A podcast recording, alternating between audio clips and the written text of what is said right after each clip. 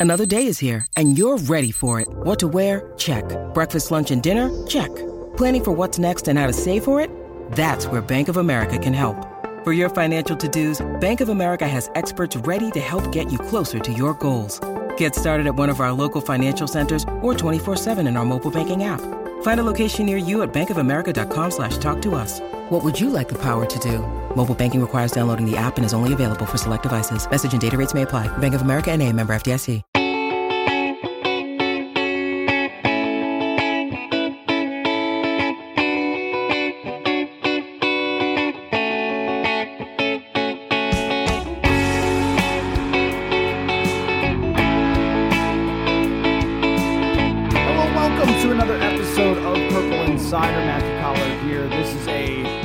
Ragatz Roundtable. So, Will Ragatz of Sports Illustrated will lead our discussion. Arif Hassan of The Athletic also here, and we are going to talk about everyone's favorite subject. I know you've been saying, why hasn't there been more offensive line talk? Where's the offensive line talk? Endless emails saying, please, the right guard competition. My gosh. So we have got everything you need. Every discussion regarding the right guard and the offensive line will be had here on this show. So, Will, you've spoken with the football gods and they have advised you of the direction of this conversation regarding the offensive line. Where would you like us to begin on the Ragatz Roundtable? Well, first, I would just like to say that uh, nothing I would rather be doing in the middle of July than talking some Vikings offensive line with you two guys. So Bless. excited about that. I think we should hold off for just a second on the right guard position because that is going to be kind of naturally where we discuss the most because it's the one spot that doesn't have a clear cut starter. But I think we should kind of set the context for the entire offensive line. This is what the football gods were telling me. Ease into it. So I want to start. We'll start all the way on the left. And is Christian Darrisaw, the Vikings' first round pick last year. I think there's kind of an assumption from some fans. I've probably made this assumption that like Christian Darrisaw is just going to be really good this year because he was a first round pick and he showed flashes as a rookie and he got better over the course of his rookie season. I think just looking at the the tape, I think the PFF numbers back this up as well for what those are worth. Um, that he kind of improved throughout the year and, and he showed a lot uh, as a as a run blocker and creating holes and up front in the second level as well and uh, improved in his pass protection. So my question is, and I don't either one of you can can jump on this right away is is that a fair assumption that Christian Darrisaw's progression is just going to be linear? And are there any concerns maybe that he might not actually be a very good left tackle right away in his second season? Hmm, all the way to the left seems like an Arif place to start. Go ahead, Arif. I don't know what you mean by that. I don't know. Uh, it's very feels right. for someone to say. Uh, no, um, I, I think uh, I, I, I did want to start this one out because I think that if anyone was going to lay out the pessimist case, it would be me. Um, I the way that uh, we we tend to talk about you know rookies entering their second year tends to be universally optimistic, regardless of fan base. Uh, and obviously, we know that that's not the case. You know, players that we've seen play for eight games or ten games, uh, their rookie season um, might have peaked their rookie year. I mean, you know, Matt Kalil nearly peaked his rookie year. I mean, we know left tackles specifically, you know, have done that. Uh, and and so uh, when you take a look at stuff like, well, you know, he improved over time, that really feels like that. That's something, you know, people have studied this. They've looked at, you know, hey, if somebody, uh, especially a young player, improves at the end of the season, does that it, does that improvement carry over into the next season? Is that a better tell that they'll be a good player the next year than if their performance was kind of random throughout the season? If maybe their best game at the beginning instead of the end, uh, and and the evidence suggests that it's not actually that if you uh, have your best games at the end of the year, if your if your best games are your final four games of the season, that actually doesn't give us any more information than if your best games are randomly dispersed throughout the season or at the beginning of the season. Uh, and so it's very easy to be kind of caught up into these, uh, you know, very easy to write stories about how this player's improved over time. How, hey, they didn't really have a real offseason because they were injured all year. And now that we get to have an entire actual offseason for them, they'll be able to settle into the position, get adjusted to NFL speed. All of that sounds true and is appealing. And maybe it actually does play a pretty big role, but there's so many other factors here that might overwhelm it that uh, that might not give us enough information to say that this player uh, might be good or might not be good. Uh, and so the information that we have on Christian Darrisaw is actually very small. Uh, and the and the amount of of good games that we've seen from him, while encouraging, is also not you know dispositive that he's going to be even an upgrade over Riley Reiff, much less, uh, you know, somebody who's going to be like a genuinely good player. So in terms of laying out what the pessimist case is for, you know, not being optimistic about Christian Darrisaw, I think there's a lot there. But I will say, you know, players who play well the rookie year are more, much more likely to succeed than players who don't play well the rookie year. Hmm. like there is also kind of the that bare fact, right? That, um, and I, I, think most people kind of agree that Christian Darrisaw, um, I would say, largely played well his rookie year. I think that if you ask, you know, technical experts, you know, people like offensive line coaches or consultants, people who break down film for a living, they were fairly impressed with Christian Darrisaw. So uh, I'm not saying that there isn't a case. I'm just saying if I wanted to make the pessimist case that we shouldn't be as optimistic about Darrisaw, it is pretty easy. Well, I'll take a shot at the other one then um, on Christian Darrisaw because well, one, I, here's where I start at the skill set. So if you don't have a lot of information to go on statistically for small samples, we know he wasn't a disaster. So we start there. Uh, if he had been a disaster, it'd be much more concerning. But if we just begin there and we look at the skills, we look at the size of this mammoth human being, the way that he moves, the way that he recovered from some mistakes last year that actually might get downgraded a little bit by PFF, but you don't give up a sack because you're able to use your recovery skills and freakish athleticism to be able to recover from that. We've seen that a lot throughout his career with Brian O'Neill, where he wasn't always graded the best, but he gave up no sacks, which kind of tells you um, kind of, you know, that he was able to recover from mistakes. So as Darrisaw grows, I think that that's a benefit for him. The only concern for me really is the health because when somebody comes into the league with multiple surgeries, you immediately go, wait, uh-oh. Uh, because if he stays healthy for the entire year then we will have a really big sample and we will have an idea of what he can be. But if it's a stop and start and stop and start i think that's incredibly hard for players to make progress. And the offensive line is like this and, and cornerback i think are the ultimate progress development positions where you have to continue to improve until like age. I think linemen peak at like age 27 or their fourth or fifth year is when they really start to come into their own because it's just growing and getting more and more reps against the freakish uh, defensive ends of the league. So if he's playing eight games or nine games and then you're having to put Oli Udoh in there, like that could be majorly problematic. That would concern me a bit. But as far as his skills go, I think there's a lot more reason to think that those skills can translate to being an excellent player than they can be to someone who's just going to suddenly collapse. Yeah, I would take kind of the middle between the two of you and say I'm kind of cautiously optimistic about Darrisaw. The the progress thing over the course of his rookie year might not mean much, but it's it's like like you said, Matt, it's the the skill set and how he kind of he came into the league with a lot of draft pedigree. Like this wasn't some third round pick. Like you could compare it to say Cameron Dantzler, who had some moments as a rookie, different position, obviously, but he had some moments as a rookie, and then a lot of people were probably saying, "Hey, this year two could be big for him," and he was mostly the same player, maybe slightly better, uh, but that's still a, a third round pick, and that draft pedigree, and just kind of the the bare like skills that you have, the athleticism, that still matters in in projecting not just a rookie year, but going forward into somebody's career. So Darrisaw, I think, just film wise, like he had some issues with his sets early in the year and, and kind of cleaned that up, I thought. Um, and it'll just be interesting to see like how he looks early in this season. Uh, is there still going to be some of the technical stuff with his pass protection that needs to be worked on? Vikings have a new offensive line coach, Chris Kuper, uh, former player with the Broncos. I don't know how that'll all factor in. I thought Phil Rauscher was pretty good as well. But um, yeah, I, I, think I'm cautiously optimistic about Darius. I think I would caution people from thinking that he's going to be this like for for sure Pro Bowl caliber left tackle just because he's coming into his second season and look pretty good. But um, I, I, think there's a case to be made on both sides. You can make the optimistic case for sure that he has all of the tools that if he stays healthy, he's he can be on that Brian O'Neill trajectory. Um, I don't know if there's anything we really need to talk about with Brian O'Neill. Like I don't. Can you even make a pessimistic case for Brian O'Neill at this point? I don't.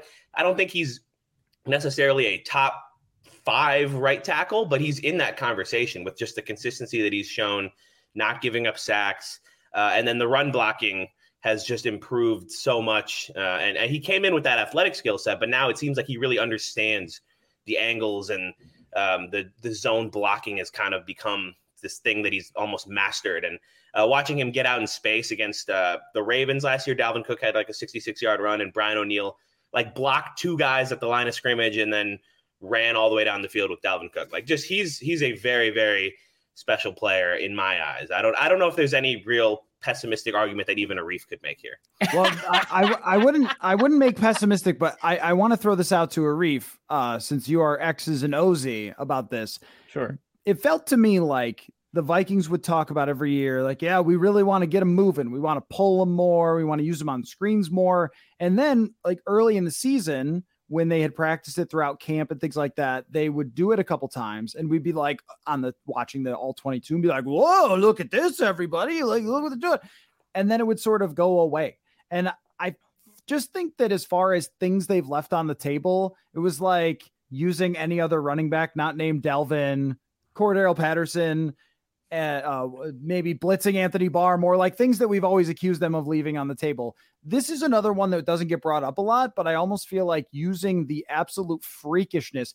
I mean, Trent Williams going in motion last year. Like, will we yeah. see Brian O'Neill like really using that? No surprise Shanahan would come up with it. I felt like it wasn't quite used enough. All right, so I'll say uh, this about the potential to make a pessimistic case about Brian O'Neill and, and also the um, inability to kind of fully utilize his skill set. Um, O'Neill has still not achieved his peaks. Like his peak season was probably his second or third year in the NFL, and he has not hit those heights yet. And so one could make the argument, kind of, that uh, I, I, guess he's kind of declining, right? Which is kind of a silly argument to make for like, was he 28, 27? Um, but um, it, I, I, w- I would think that maybe the best way that you could characterize a pessimistic argument about Brian O'Neill is that he's plateaued, that he's not going to get better, that he is not going to be a top two, top three right tackle. Uh, but that's what you're paying him as, right? Uh, and so th- from there, you, are making the argument that you're not getting his money, your your money's worth out of him, and then also it's kind of difficult to utilize him. Also, I would argue that the way that the the quote unquote new scheme, uh, you know, run blocking for the uh, for the Vikings, for most players, most of the time, it's going to be very similar to what they did last year. But for the tackles, it's going to be a little bit different in terms of what their aiming point is, what they do with their hands and their feet, and the way that they adjust. And, and obviously, the running back has to kind of adjust to that fact as well. Um, that fact, you know, might give you a little bit of pause about kind of what his strengths and weaknesses are and how that lines up with what his role is, because uh, pure athleticism is a little bit less important in the way that his role changes. Uh, and that is still his greatest strength. Like he's improved technically, he's gotten a lot stronger, I think, since he's entered the NFL, which is really great. But his strength is still his pure movement capability.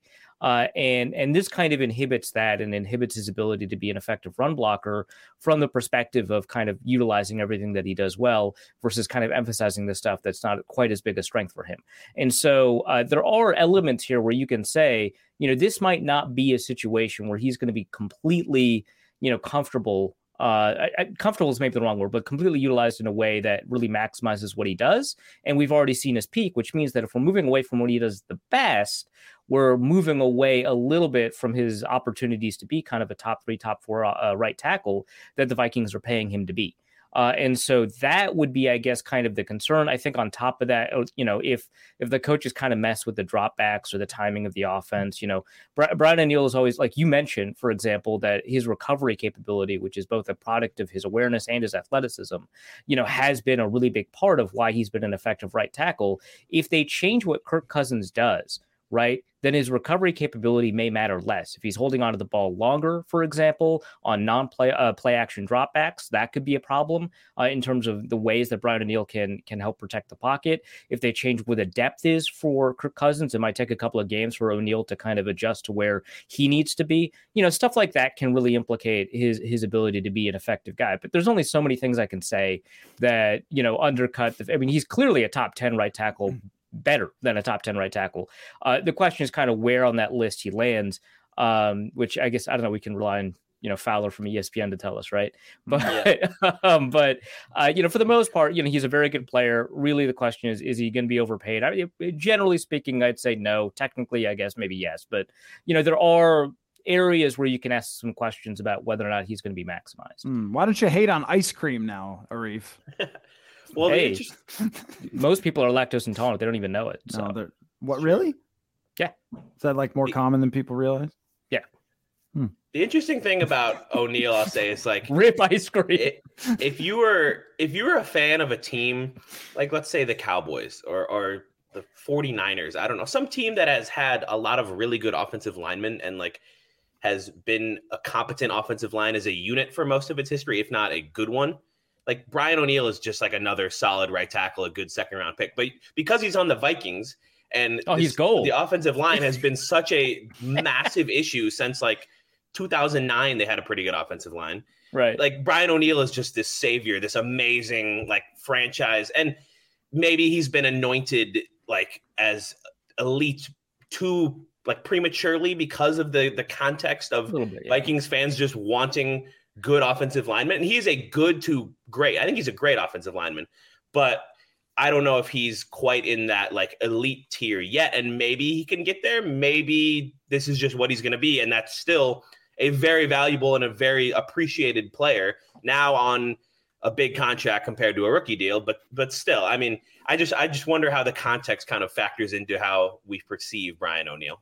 No, I, I like I, I like him a ton. I just to tell you the truth, like I really do. I, I mean, I think that as far as like ranking players, it's you know I'm sure that there are other guys who you know, PFF might rank slightly higher or whatever, but I think that like who he is also matters to this that taking on that leadership role of the offensive line, growing into a veteran player who really brings a lot of like nastiness and toughness. And you kind of wish you could just copy and paste that to a lot of the other linemen they've had. And I do think that that ability to not allow sacks. I know that there's flaws, and sacks are a quarterback stat more than they are an offensive line stat a lot of times.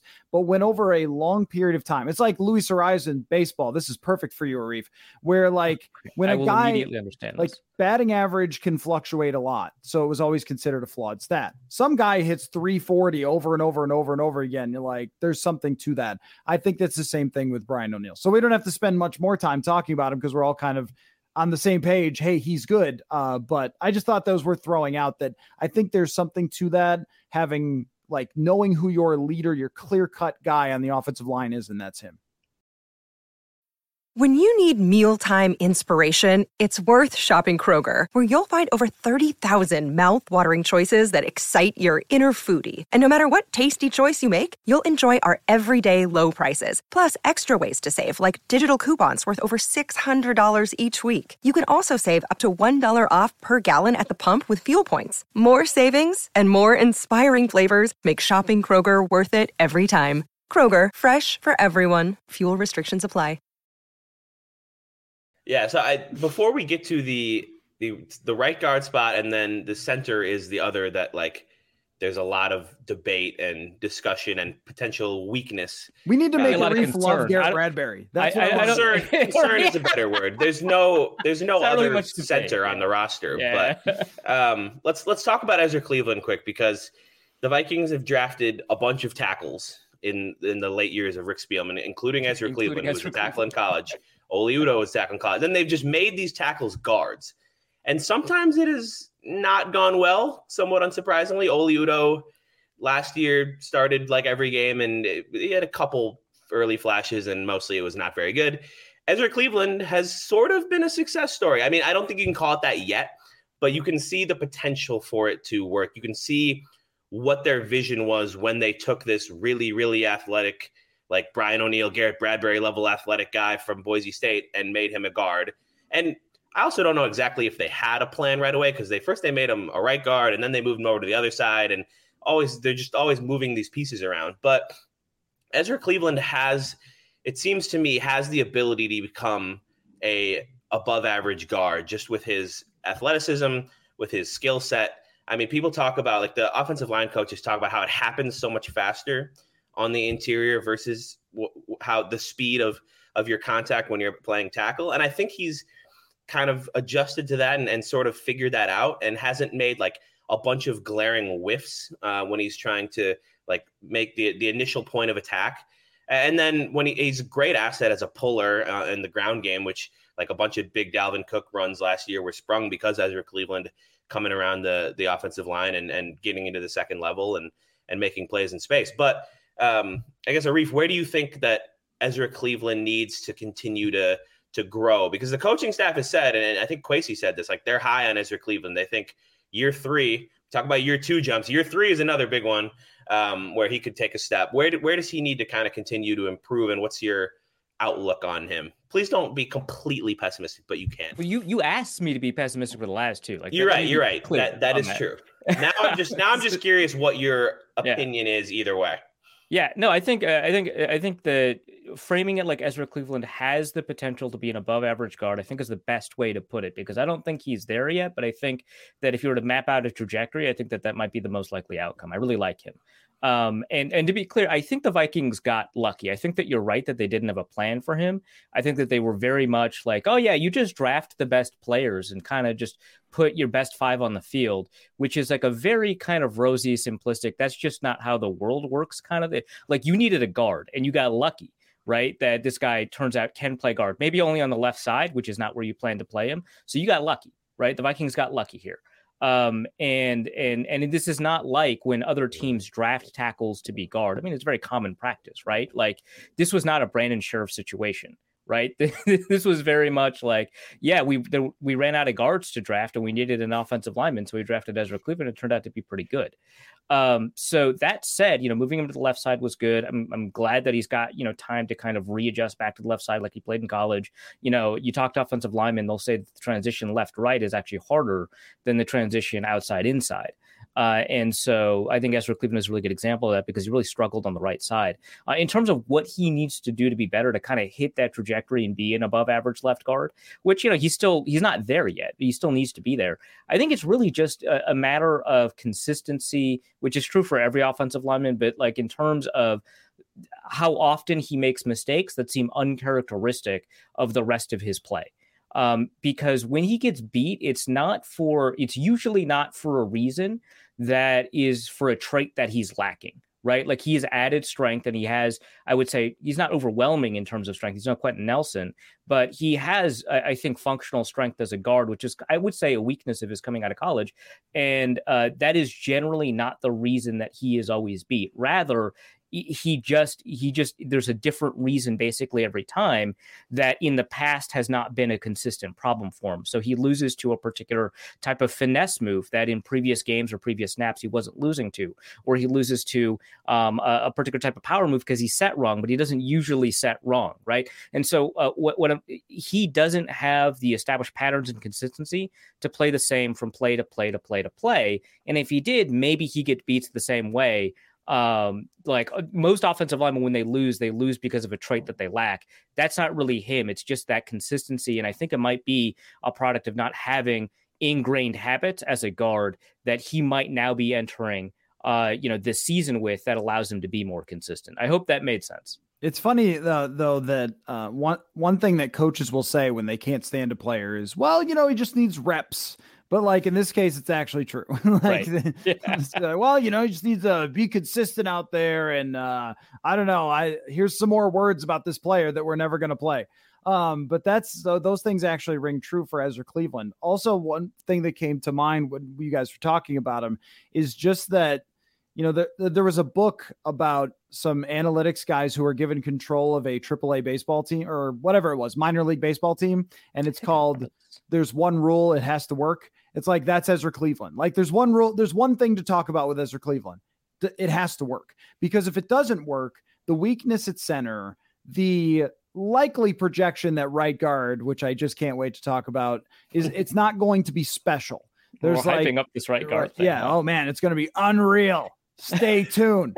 Uh, but uh, no, but like if if last year Ezra Cleveland, his overall numbers are not great. Like he has a below average PFF pass blocking grade. His run blocking is okay, which puts him overall in the middle. But if you but the pass blocking is way more valuable, and that was a struggle at times. And if he does not do the things that you laid out, and you know really master all those skills consistently to maximize his physical talent, and he grades a 55 in pass blocking grade, this ain't better. Like the offensive li- the offensive line is not better, and probably the offense will struggle to be better if he's not better because there are going to be weaknesses at center and right guard. One of these positions has to be pretty much like a lot better than it was last year because the tackles we project should be pretty well. Uh, or should do pretty well this year in Darrisaw and O'Neill. So you need Ezra Cleveland to take this big jump. And if he does, which I think is totally plausible based on his physical skill, if he does, then the left side of your line is pretty awesome. And the right side can be decent. And the center will still absolutely get a jersey. I mean, but other than that, like eh, you can make up maybe for one guy, but in these recent years, it's like you can't make up for three guys being a problem. And that's where they've ended up, especially with a quarterback who doesn't mm-hmm. usually get his pressure from the tackles. He usually gets the pressure interior, even when his tackles uh, aren't good, like historically, because he doesn't move. So I, th- I think that Cleveland actually is a swing player for this entire offense. You agree, Will?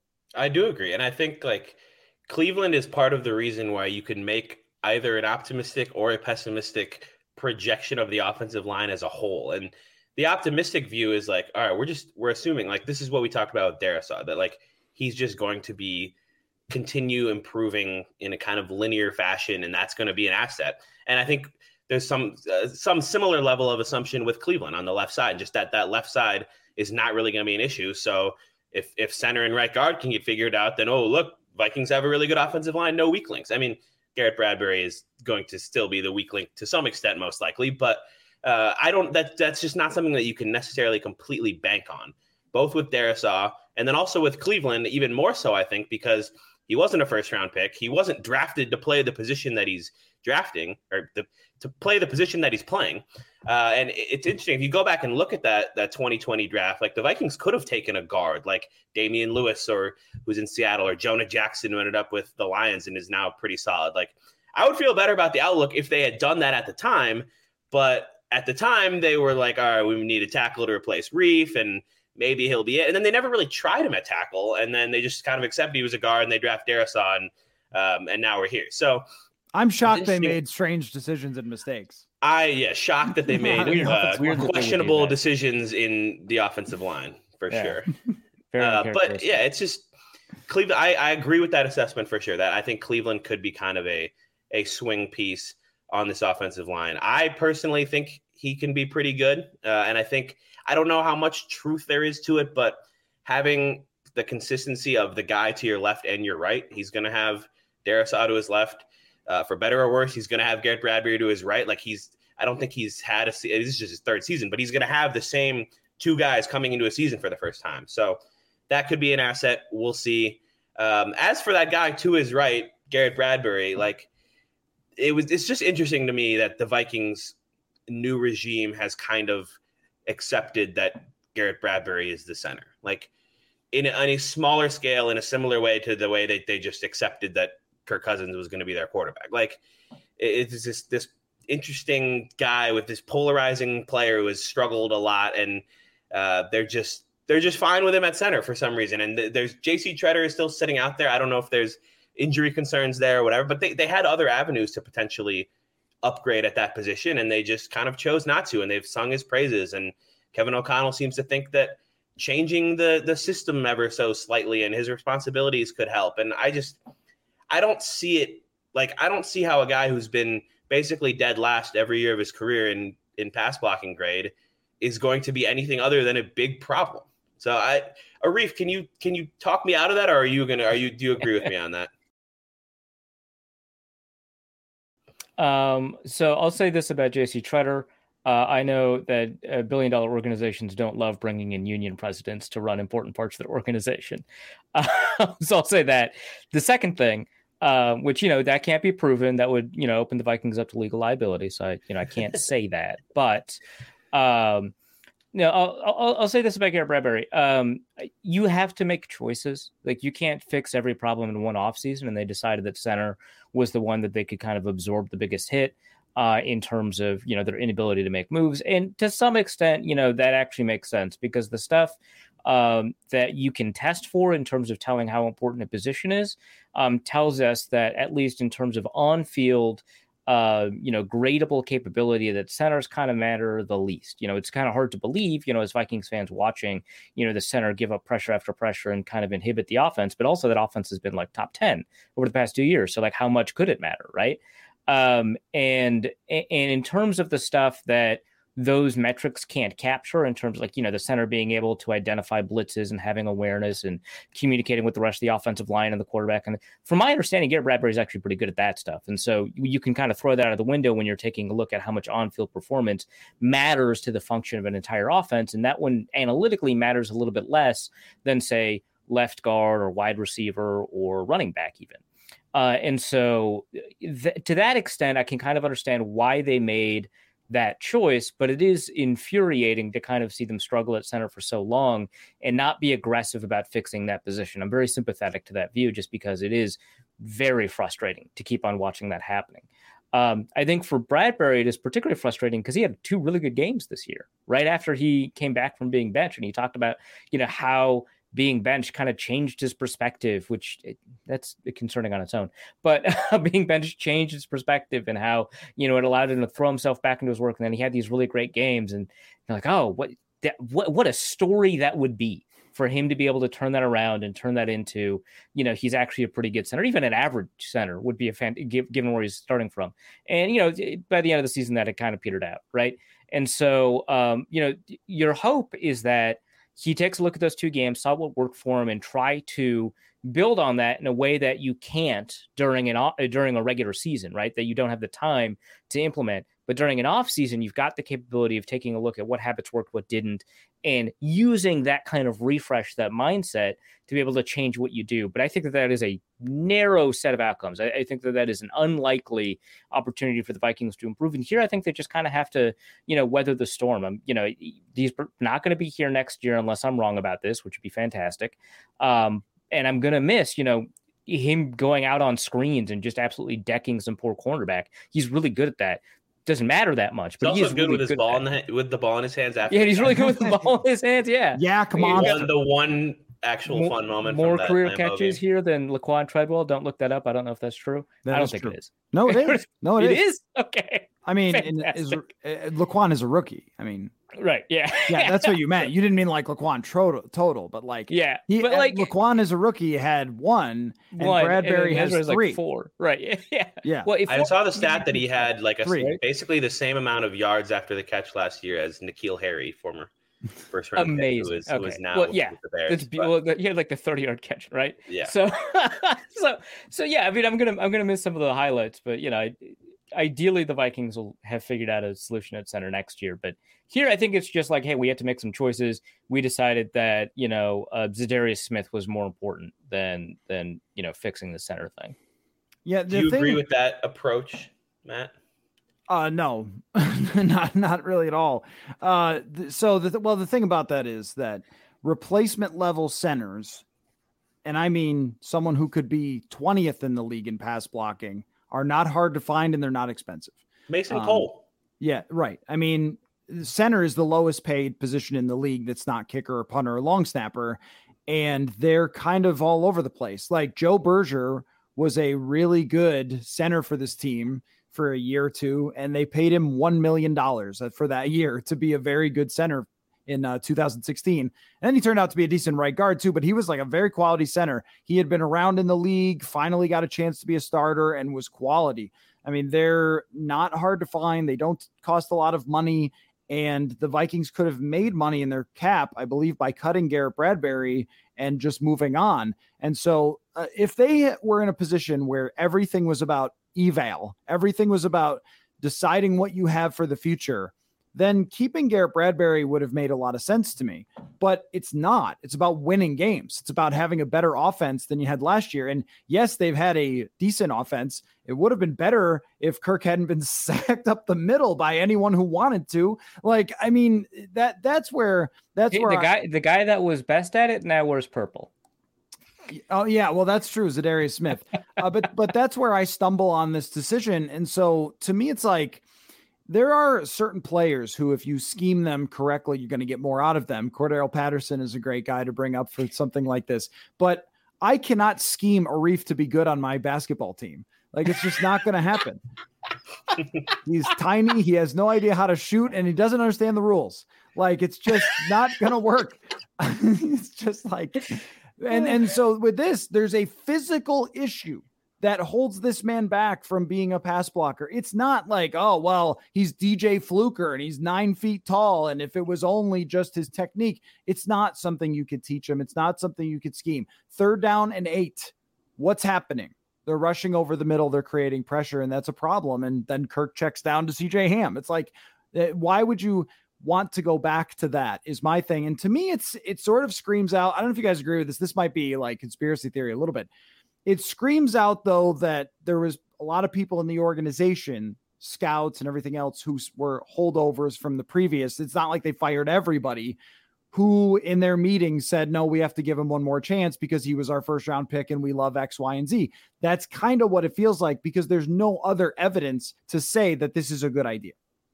If yeah, you the, if you that list previous regime trade, isn't here anymore. Well, uh, the, the scouts are right. Like that's that's right. that's Matthew's point, right? Is that um you've you, everybody who does the the front office stuff, only the top changed, and only the very top changed. Um, if you list Garrett Bradbury's traits from a technique perspective on a piece of paper, he very much looks like a salvageable player. So I can I can see why you can sell a new regime on that. The problem, of course, is you know as soon as you put the results on a spreadsheet, it looks like the exact opposite. So you know there's only so much that can take you. Yeah, I mean this is like I think the third straight offseason where we've seen some sort of headlines like, oh, Garrett Bradbury is bulking up this offseason, he's going to add some mass, and it just at some point like you physically can't like your frame is incapable of adding that unless you want to like lose a bunch of athleticism, which is not a good idea. So yeah, well let's but we could talk about Bradbury for a while probably, but we've we've hyped up this this right guard talk. So let's mm. get to it. The Vikings have an open right guard competition, and this year is a little bit more. You can talk yourself into a good like victor emerging more so than you could when it was Dakota Dozier against Oli Udoh. Uh, and that was like, oh, maybe one of them will be not horrible. Like, I think you could talk yourself into a, a true competition, the winner of Chris Reed, Jesse Davis, and Ed Ingram. Like, by the nature of them winning that, they're probably not terrible, and they might even be decent. You've got Davis, who is a like he's played tackle, he's played all over. He was really bad at tackle for the Dolphins. So basically, the whole Dolphins fan base kind of hated him and was like, why would the Vikings pick him up? But it, he's been a little bit better when he's been playing inside at guard. So I, I think that's the only plan that the Vikings have for him with that signing. Chris Reed was with the Colts and actually like played fairly well when he had to step in. I think Quenton Nelson got hurt last year, and, and Reed stepped in, the Minnesota State guy uh, for for the right. locals out there for the the Mankato people. But um, then they draft Ed Ingram in the second round, who like as a second round pick coming in against two fairly fairly lowly paid free agents, like that could give him uh, somewhat of an advantage with the investment that this um, this front office made into him. But there's also a lot of questions with him about that maybe being a reach, and um, there's the whole off-field stuff that made that pick a little bit interesting and maybe concerning. But um, just from a football perspective, like how do we how do we shake this out? Is is there do you have somebody, Arif, that you are going to go into camp like expecting to win this, or is it just kind of, hey, these three are all here. Let's let's see what happens. Wyatt Davis. No, I, why I didn't even mention Wyatt Davis. You're right. Yeah, that's for a reason. And, and neither did they. Yeah, right. Exactly. They that's were. Why they brought in. That's why they brought in three guards. Right. Right. Yeah. Uh, it's it's it's big rips to Wyatt Davis. Um, no, I I, I expect uh, Jesse Davis to win that competition. Um, I wouldn't be shocked if Ed Ingram won it, and I don't really think Chris Reed has that great of a shot just because of how much they used him in in the you know the OTAs and you know the pre training camp rotation there. Um, so I, I, expect it primarily to be between those two. Um, neither one would shock me, but you know if I'm going to put a name to it, I would say it's probably Jesse Davis. I think that you're right that you know he was better as a guard in Miami than he was as a tackle, and he got moved around a ton because he could play all four positions, um, you know, excluding center. And hey, maybe maybe the Vikings should explore the center idea. But um, I, I, don't want to oversell that fact, right? Like he was a bad tackle, he was a below average guard. I mean, he was better at guard than he was at tackle. Uh, and, and, certainly Miami really valued having him, and he was there for five years for a reason. But, eh, right? There's like he was he was better than Oli Udoh was, right? And so you're you're almost certainly going to whoever emerges, you're almost certainly going to get an upgrade at right guard. It's kind of the way I think about it. But you're not going to get probably, you know, I could be wrong, but you're probably not going to get an average quality right guard. You're probably just going to get an upgrade over over a really bad situation last year. Um, so there's that um, my when I did kind of a deep dive into Ed Ingram, just in terms of you know the on-field stuff, I didn't come away remarkably impressed with what he was able to do. You know, and you talk to LSU fans, and they're like, "Well, he was you know their best offensive lineman last year." It's like, well, yeah, th- I agree. You know, LSU didn't have a good offensive line last year. That that's not helpful, right? like, uh, yeah, I, he he has a long way to go. He's got this unusual combination of strength and athleticism that doesn't really fit what we traditionally think are really good fits for what this Viking scheme is. And it, it, seems like it's kind of a jack of all trades, master of none. And you can't really put him into a position where he's going to be, you know, this remarkably successful guy based off of a particular trait that he has.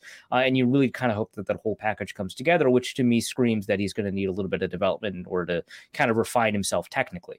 Um, and so uh, I, I, would expect Jesse Davis to win. I would expect that that's going to be an upgrade for the Vikings. I would expect it's still a liability overall when you go up against, you know, your your Kenny Clarks and you know whoever else is on the schedule that's as scary as Kenny Clark. Hmm. I've got. I don't remember um, the schedule. I, have got a stat. Kenny Clark will show up. Uh, uh, I've got a stat that'll get you all heated up, even if it's already summertime, which is that uh, Jesse Davis in 2018 ranked 33rd in pass blocking as a full time right guard. No Vikings right guard outside of Joe Berger in 2017 has ranked in the top 40 among guards other than 2017 since uh, 2015. So basically, like the last seven seasons, it's been one above the top 40. So Jesse Davis, 33rd, several right. years ago. Four years ago. Yeah. Now we're talking below uh, average and also clear upgrade. yeah, right. you know, something that came to mind to me when you're having this conversation is um because I've seen, you know, the same stuff as you have about like Dolphins fans being like, why would anyone want this football man? And uh weirdly, Colts fans saying Chris Reed. Oh, they awesome. love Chris Reed. They love him. Right. Yeah. So there's a part of me that it's says, an expectations thing, I think. So the PFF, you know, that's true, but the PFF grades are not a lot different though. It's not. It's You're like right, yeah, both of them say, Bleh. uh, but uh, like, do you believe in fan bases? Is sort of a thing. And I think when it comes to quarterbacks, I would absolutely say no because fan bases can be psychotic about their quarterbacks see like Raiders fans who think Derek Carr is better than Mahomes or whatever. People are just nuts about quarterbacks. But I do think that if fans are paying close enough attention to know who Chris Reed and Jesse Davis are, then they might have a good feel for what those guys looked like in the context of their actual team because the PFF grades don't really tell us that much other than they just say supremely average. So there's maybe something there. I like I think of it as maybe there's another data point for certain things of like what the people that watched every snap of them game after game after game of the last few years, the biggest fans thought about those players.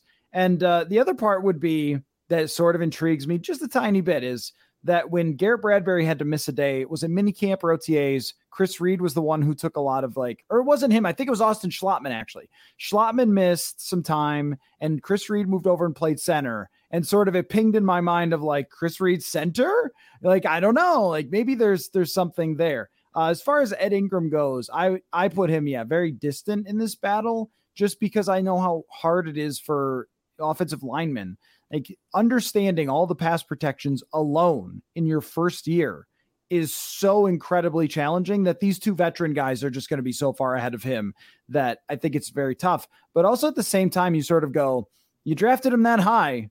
Are you, you know, you're going to play these other guys instead, huh? Like that's what that's what we're doing here. Like I, I don't know. Like so, I, I guess I go back and forth of like if you were going to fill this spot with cheap veterans who are past starters then why did you spend a second round draft pick on somebody? So now we talk about those rookie contract things. You're like, all right, well, you're burning a year of a rookie contract for a second round draft pick that could have been someone else who could have contributed to you to play Jesse Davis. Like, uh, okay.